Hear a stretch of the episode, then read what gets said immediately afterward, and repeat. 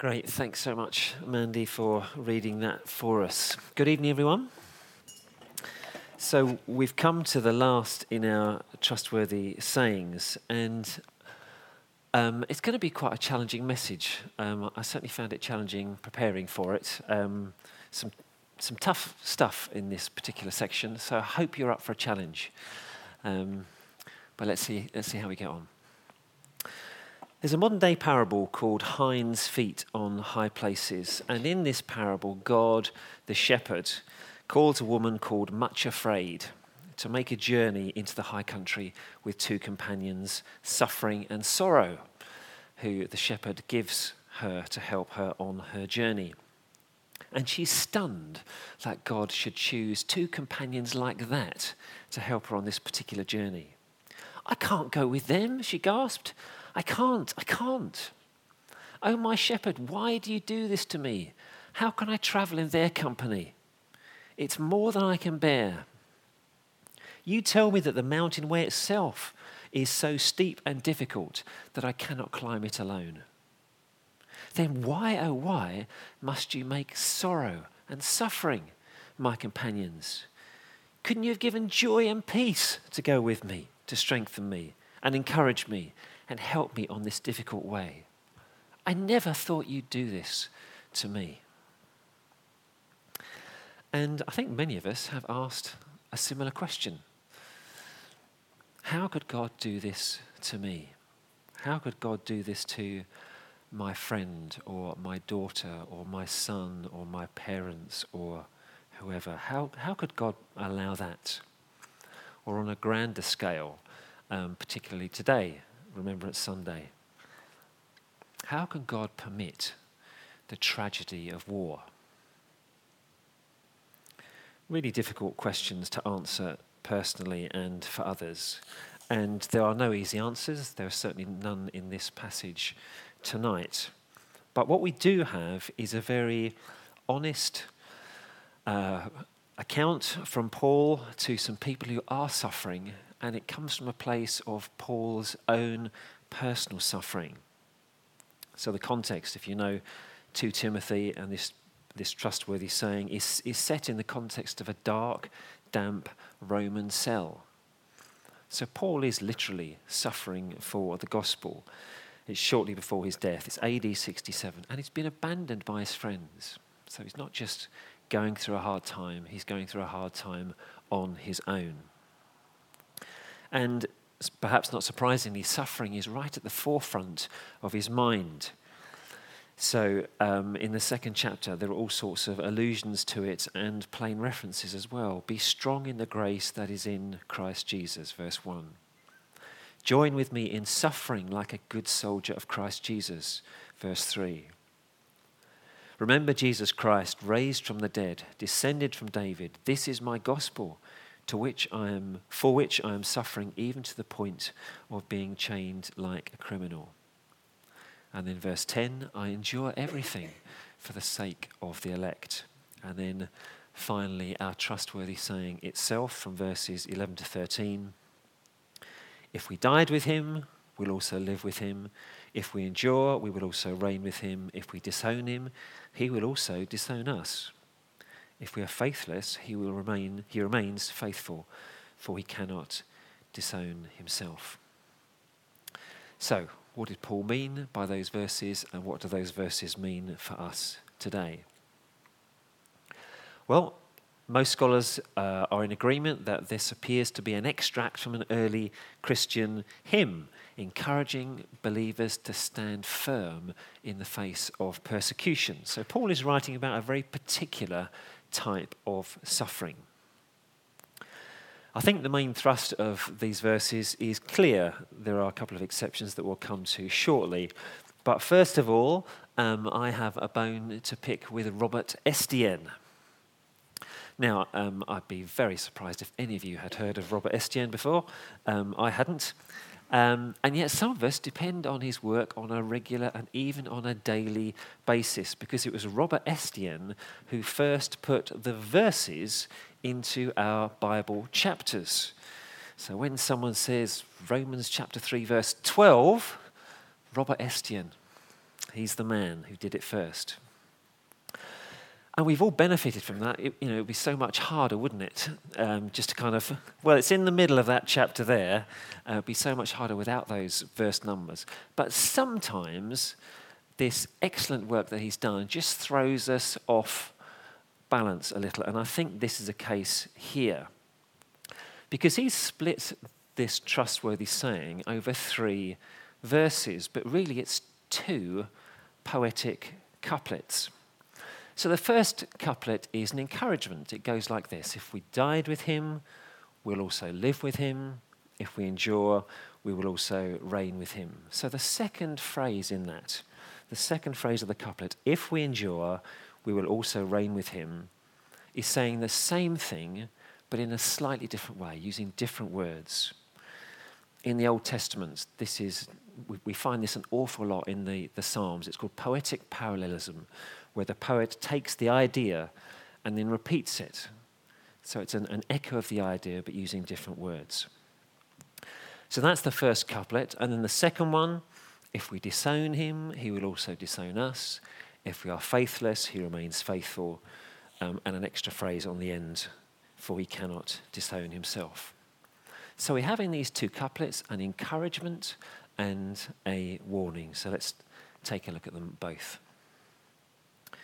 So, the encouragement first. Paul is writing, as I say, from this place of persecution to a people facing persecution, and he wants to encourage them to keep going, to stick it out, to stand firm in their faith, whatever happens. And so he does that by reminding them of what is promised to those who do stand firm to the end.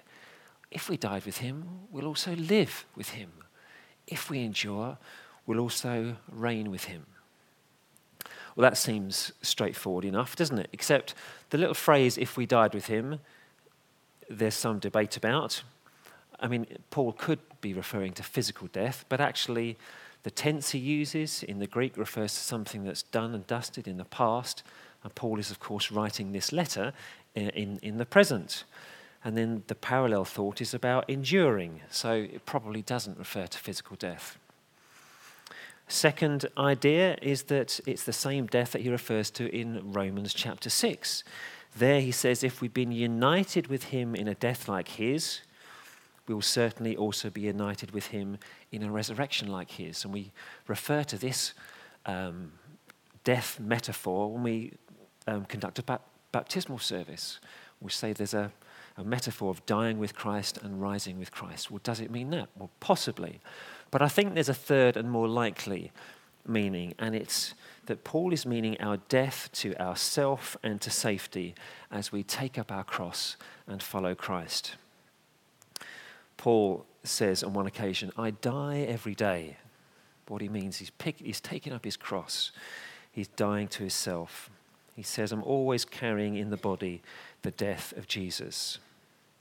And Romans chapter 8 if we're children, then we're heirs, heirs of God and co heirs with Christ, if indeed we share in his sufferings, in order that we may also share in his glory. So, there, the, the similar thought that's expressed in this couplet about sharing in the suffering, enduring, getting to the end, and then sharing in the glory. So the two phrases of this first couplet are conveying a similar thought that the believer who's died to himself and to his own safety, the believer who endures persecution, as their master endured persecution, can be confident of sharing in Christ's reign. You remember, remember these words that Jesus spoke as part of the Beatitudes Blessed are those who are persecuted because of righteousness for theirs is the kingdom of heaven. Blessed are you when people insult you, persecute you, and falsely say all kinds of evil against you because of me. Rejoice and be glad, because great is your reward in heaven. For in the same way they persecuted the prophets who were before you. It's the same idea. A couple of weeks ago, I read these words from Simon Guillebaud. I met with Abdul today, He's a brave man. He used to be in charge of 15 mosques and prided himself in zealously winning Christians over to Islam. He did regular public debates and became troubled by vivid dreams of Jesus calling him. As he studied the Quran and the Bible, he was struck how the Quran talked of guiding in the right way, whilst Jesus said, I am the way. It was so costly when he decided to follow the way. He lost everything, was kicked out of his community, and survived a grenade attack and an armed group of Muslims angry at his apostasy. But he wouldn't flee. He's carried on living humbly, boldly, and consistently. He's been offered $20,000 to return to Islam as well as a house, but he's adamant that nothing can woo him as he struggles to provide for his family on the $100 a month we give him. What would you say to Abdul? Should he stick it out? If you can, the person next to you, what would you say to, to, to Abdul and why?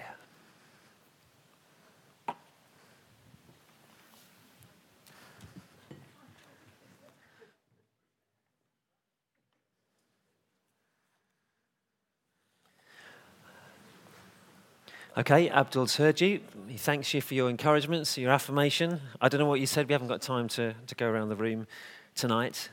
But I think what Paul would have said is what he said in this letter.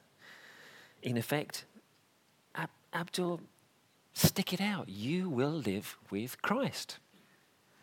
You will reign with Christ. So don't give up. Keep going. Rejoice and be glad because great is your reward in heaven. That's the encouragement part of this trustworthy saying to keep going with the reward at the end promised. But there's also a warning, and this is the bit that is quite tough, I think. If we disown him, he will also disown us. If we are faithless, he remains faithful, for he cannot disown himself. Well, until the fourth line, it looks like we have another couplet. But how can he remains faithful mean the same thing as he will also disown us? Well, some commentators insist that it can't. So one writes The poem has four balancing lines, but in the fourth line it seems to go wrong. And in that going wrong is the heart of its message. Retributive logic gives way before divine grace. In other words, this commentator is saying, We might be faithless, but God will still save us at the end. Well, it might mean that, but I suspect it means this. This is the view that others take. The logic of the Christian hymn, with its two pairs of balancing epigrams, really demands a different interpretation, says one commentator. Or another, faithfulness on his part means carrying out his threats as well as his promises. So, in other words, God is faithful means that God keeps his promises. Whether they are promises to bless or whether they are threats. As surely as he will carry out the one, he will carry out the other. I was reflecting um, earlier today that um, a parent who promises something nice to their son or daughter, um, that's lovely, but if they also warn them, they need to follow through. Otherwise, the warning is meaningless. And this is the sense, I believe, in which Paul is saying that God is faithful. He keeps his promises, his promises to bless, but also the accompanying warnings. Righteousness and grace are inseparable, or as we sang earlier, I think, the lion and the lamb, not one or the other. If we disown him, Paul says, he will disown us.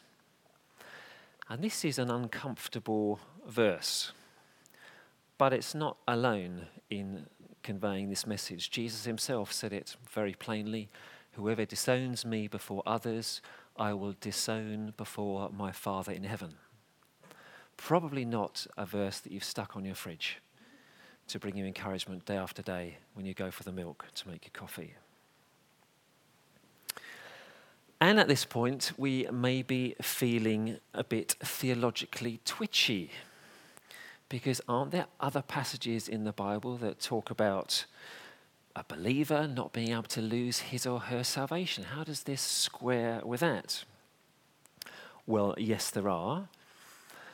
But there are just as many that include a genuine warning about falling away with real consequences, as here. Now, there's a paradox that we haven't got time to go into.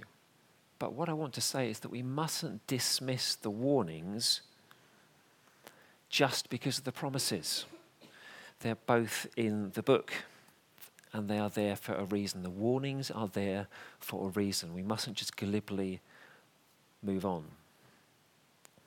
So that's one reason we might be feeling a bit uncomfortable. Another reason is that for some, this might all smack of hell and fire and brimstone, and isn't that all a bit far fetched? And haven't we gone a bit beyond all of that now to a much more modern, sensible understanding? Haven't we left all that primitive thinking about judgment behind? And my answer to that is that it's not for us to pick and choose which bits of the Bible we want to believe if we're believers, if we're followers of Jesus, we're followers of Jesus, not followers of the bits we like and ignoring the bits we don't. If we're a follower, we're a follower. We take, I was going to say, the rough with the smooth, the bits that we like, along with the bits that we find difficult. And we carry them. Today is Remembrance Sunday. This morning we remembered those who lost their lives in conflict. And in preparing for this morning, mainly I think my mind was drawn to a thought that we don't often say much about at all, probably for obvious reasons. Um, it's, it's, it's the war analogy of a deserter, someone who abandons their military duty without permission, without leave, and without any intent to return. That's a serious matter in the armed forces. So between 1914 and 1924, death sentences were passed by the British Army for serious cases of desertion. And even today, in times of war, it could be punishable by life imprisonment. Now, Paul doesn't shy away from using military metaphors. We have one here in our chapter in verse 3. Join with me in suffering like a good soldier of Christ Jesus. I know some people don't like the military metaphors in the, in the New Testament, but they're there. Again, we can't pick and choose. Join with me in suffering like a good soldier of Christ Jesus. So I wonder is it a stretch to say that disowning Christ is comparable to desertion? That giving up when things get too tough is the equivalent of walking away from the war that there are more important things than my personal safety, my personal security. There are bigger issues at stake here. That's why spiritual desertion is such a serious thing. And so, in this second couplet, Paul warns of the very real consequences of disowning Christ. We too will be disowned. As I say, that's not an easy thing to accept, but it's there, and we have to take the warning seriously. Now, we're not like the believers in the New Testament in the first century. We're not, we're not here suffering for our faith like other believers are in North Korea or parts of Africa and elsewhere. We might face the odd bit of mocking, perhaps, or discrimination, but nothing comparable to real persecution. So, what do these verses mean for us? Well, three general thoughts to leave you with. Firstly, that they are, are an acknowledgement, to use Jesus' words, that in this world you will have trouble. In this world you will have trouble. Some of us don't need reminding of this. Some of us believe it in a kind of theoretical way, but haven't really experienced it yet. And some of us maybe still carry this illusion that Christians are exempt in some way from suffering. But not according to Jesus. We will have trouble. That's a promise. That's another one you can stick on your fridge, but maybe you don't want to. So that's the first thought. The second thought is that we should not give up. In this life, Jesus offers his peace and the promise that he has overcome the world. And in the life to come, he offers the crown of life as we live and reign with him. Paul says this is a trustworthy saying. This is something you can bank on. This is something you can depend on. This is a trustworthy saying. So don't give up. He says, don't give up. We shouldn't give up. If we feel as if our, our faith is under pressure for whatever reason, whatever personal circumstances or family circumstances or other circumstances are giving us a bit of a wobble in our faith, and we feel we just feel tempted to jack it in, just to leave it to one side. The encouragement is to keep going, stick with it. It's worth it. And then, thirdly, that we can rely on God keeping his promises. He is faithful. He is faithful. But I'd encourage you next time we sing something like, Faithful you are, all your promises are yes and amen. I'd encourage you to just remember that his promises are not just to bless, but also to come in justice. The lion and the lamb, the two together. So, three things acknowledging the trouble in the world, not giving up because of the promise of better things, relying on God to keep his promises, I believe we can do those three. And we can do those three not in our own strength, in Christ, confident that He, our Saviour, has gone before us and shown us the way. So He hurt as He watched our broken world, and He heard its groaning long before He came to live on it. But for the joy that was set before Him, He endured the cross, scorning its shame and sat down at the right hand of the throne of God. And he trusted in God his Father in his darkest hour. There may be dark hours ahead for us, perhaps just around the corner, coming very soon. Perhaps we're going through them at the moment. And I think what Paul would have us say, what the Spirit would, would say to us through these verses today is keep going. Don't, don't jack in your faith just because you're going through a tough time. Keep going, persevere. There is a reward at the end. It's worth it. Stick with it. I'm going to um, pray. Perhaps the band would like to come up um, ready to play after I've prayed. I just want to pray along two lines, really. Um, yeah, if, if you feel either of these threads of prayer are relevant to you, then please make them your own. But let's bow our heads in prayer. Lord, I want to pray first of all for anyone who is finding things really tough and it's presenting a challenge to their faith. It's, it's raising, it's placing a question mark over what they really believe. It may be you're going through a tough place in your workplace, in a relationship Maybe it's tough financially, maybe it's your health, maybe it's the health of a friend or a member of the family, but in, in some way, maybe multiple ways, your faith is being stretched and you're not sure you can carry on. You're not even sure that you want to carry on with your faith. It's just too hard to reconcile what's happening along with what you understand of God's love and grace. And if that's you, I pray for grace to, to keep going, to keep going, to keep believing, to keep trusting. Even though things are dark, even though things are tough, I pray that you will hold on to what you know. That you'll trust God in the future and in the present just as you've trusted Him in the past and that you'll be reassured of His presence with you along the way. And then, Lord, I want to pray that you will increase our faith about the future. Lord, whether it's relevant to us tonight to take the encouragement from this verse or whether it's relevant for us tonight to take away the warning from this verse, I pray that we will believe deep down in our hearts that this is a trustworthy saying, that we'll anchor our lives on it, in it, to the extent that we will keep going because we believe that it's worth it at the end. We believe it was worth Abdul sacrificing his, his circumstances. We believe it's worth him living in poverty, that he's, he's not made a bad decision. And nor have we, Lord. I pray that we'll be gripped by the reality, by the truth of that.